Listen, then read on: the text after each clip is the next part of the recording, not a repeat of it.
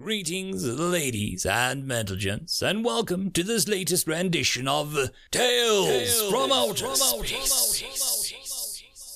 Taken from the subreddit HFY. All the relevant links will be down below. And as always, I hope that you enjoy, and if you do, please consider supporting the channel. Now, on to the science fiction. The Titans of Space, written by Timpanzee writes. The sterile chamber grated on Kowal Bahara's senses. It was too white.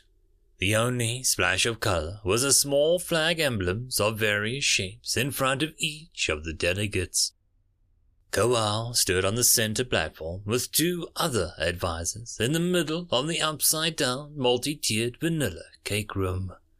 She towered over the others standing with her. At first glance, it seemed like they were arranged by height, when in fact they were arranged by importance. Despite being the tallest person present, Dr. Bahara would be the last person called upon to speak due to her position as a science advisor. When deciding whether her species would be allowed to join the Confederacy, Military and anthropological considerations were given more weight than scientific consideration, in large part due to the applicant species' nearly always inferior scientific capabilities.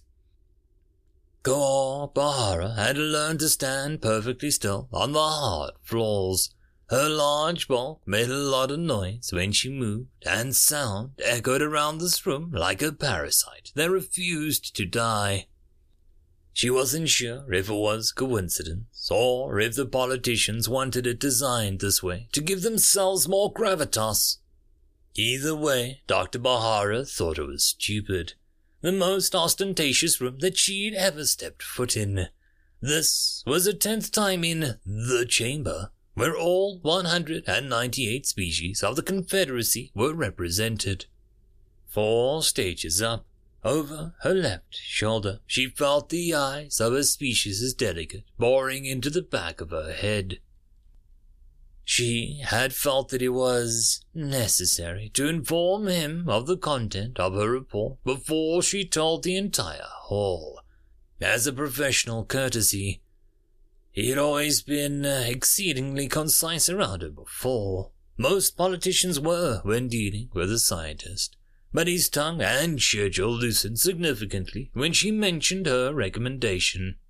Unprecedented was the word that he kept using, as if maybe if he said it enough she would realize the error of her ways.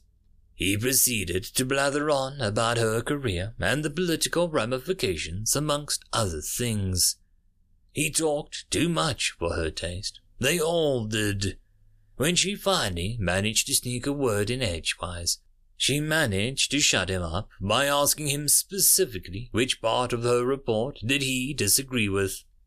Was it that her conclusion was fallacious? He stammered and tried to dodge, but she pressed him into silence. Her findings were accurate, and her conclusion was correct. And in the end, that's all that mattered. Out of the blue, he apologized and reminded her to be careful, like she didn't already know that. Kowal returned her attention to the chamber just as the military advisor, Exwert Lukex, was giving his recommendation.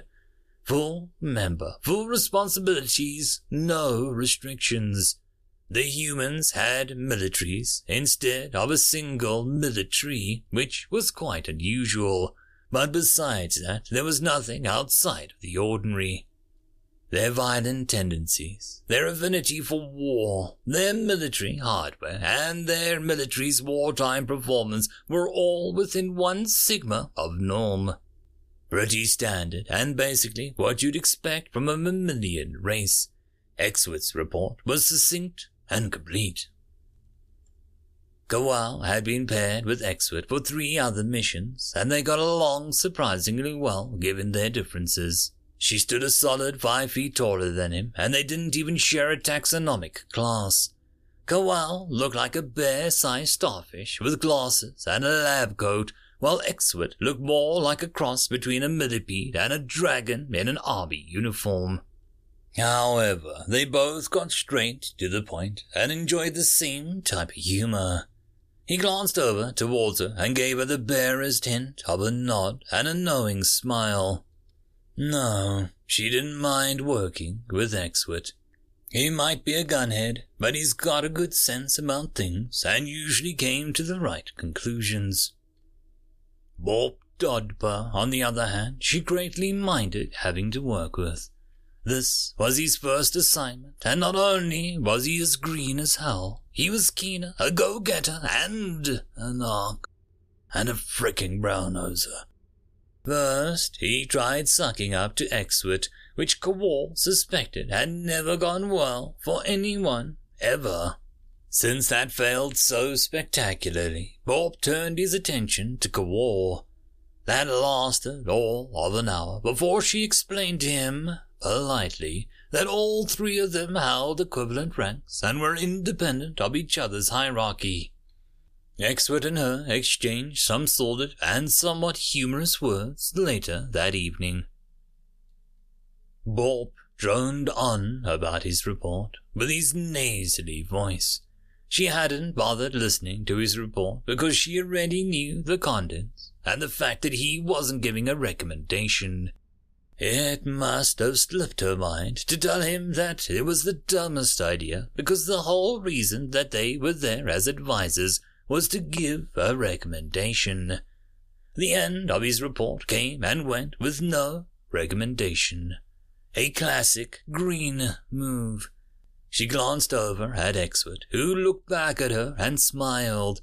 It seems that he may have also forgotten to mention the stupidity of not giving a recommendation. No, she didn't mind working with Exwood at all. After Bob was thoroughly chastised for wasting the chamber's time, it was Kowal's turn. She took a deep breath glanced over her shoulder at her representative to the Confederacy, then exhaled. She had to convince them. It couldn't be like when she told her own delegate they had to listen. Scientifically, she started, the humans are within one sigma of where you'd expect them to be.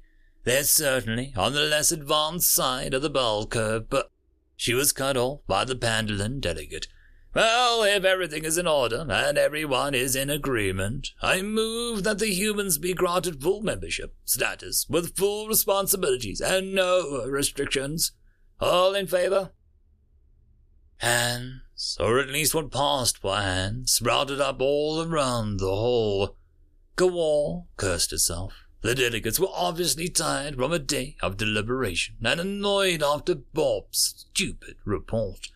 She had to act now. They nearly had supermajority of hands.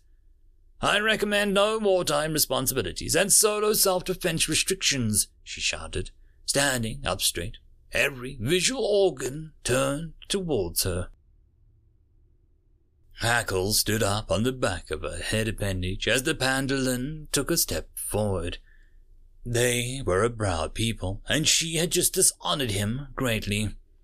You are a science advisor, are you not? He spit the question like venom. Who are you to make military recommendations? My military recommendation is based off a new quirk of their scientific prowess that has never before been seen, she said, forcing herself not to slink away. It wasn't easy. The Pandalin looked like her people's ancient predators, rock eagles. Exwood Lecoq's military report was a complete and accurate report on humans' current military capabilities. However, it is not their current capabilities that worry me. She paused for a moment, looking down. She needed this to stick. Gesturing broadly to the entire room, she said, what worries me, delegates, is what they might do next. Explain yourself, the Pandalin delegate said. Perfect, she thought. His rage was now tempered with curiosity. Honorable delegate, she said, addressing him, how did your people invent nuclear weaponry? It was a weaponized reactor, he said, taken aback. As all species, all except humans, she interrupted. Humans invented nuclear weapons before they invented nuclear power. She had them on the hook now. It was time to reel them in. Also, computers, the basis of advanced civilizations. Did any species here invent computers solely for the purpose of war? Because humans did. Not only that, it was during the same six year war that they invented nuclear weapons. Breathing orifices hung open around her. Two civilizational milestones taking place during the same six year period was extremely unusual. But due to war, unheard of. It was time to sink the dagger. By the way, did I also mention that they developed rocketry during this time period as well? The silence in the room grew. Three incredibly important civilizational milestones in a six year period, all due to war. Never had a civilization developed nuclear power, computers, and space travel so quickly. Or at least proto space travel. But the point was still valid. Not that it mattered because she wasn't done. They landed on their closest celestial neighbor a mere 66 years after discovering powered flight. They developed both Slipstream and Nullpunk FTL drives within eight months of each other, both because they needed the technology to wage war more effectively. The Confederacy hung on her every word. I feel that the following fact is the best representation of the terrifying speed at which humans progress during war. There are human math proofs that are illegal to know due to their military or security implications. Even we don't truly know how advanced their mathematics are, or, uh, more importantly, their cryptology. So my recommendation is full membership, no wartime responsibilities, and solo self-defense restrictions. We need to minimize the amount of time that humans are at war. Currently, the creative and intellectual potential of humanity is dormant, and I'd like for it to stay that way. For everyone's safety. End of story. And that, my friends, concludes this video. I hope that you enjoyed, and if you do, please consider supporting the author, even by popping over and leaving a thumbs up or a nice comment, just to show your appreciation for the story. However, if you wish to support this channel, there are links down below which will help immensely. I will see you all in the next one, and until then, I hope that you have a fantastic day. Cheers.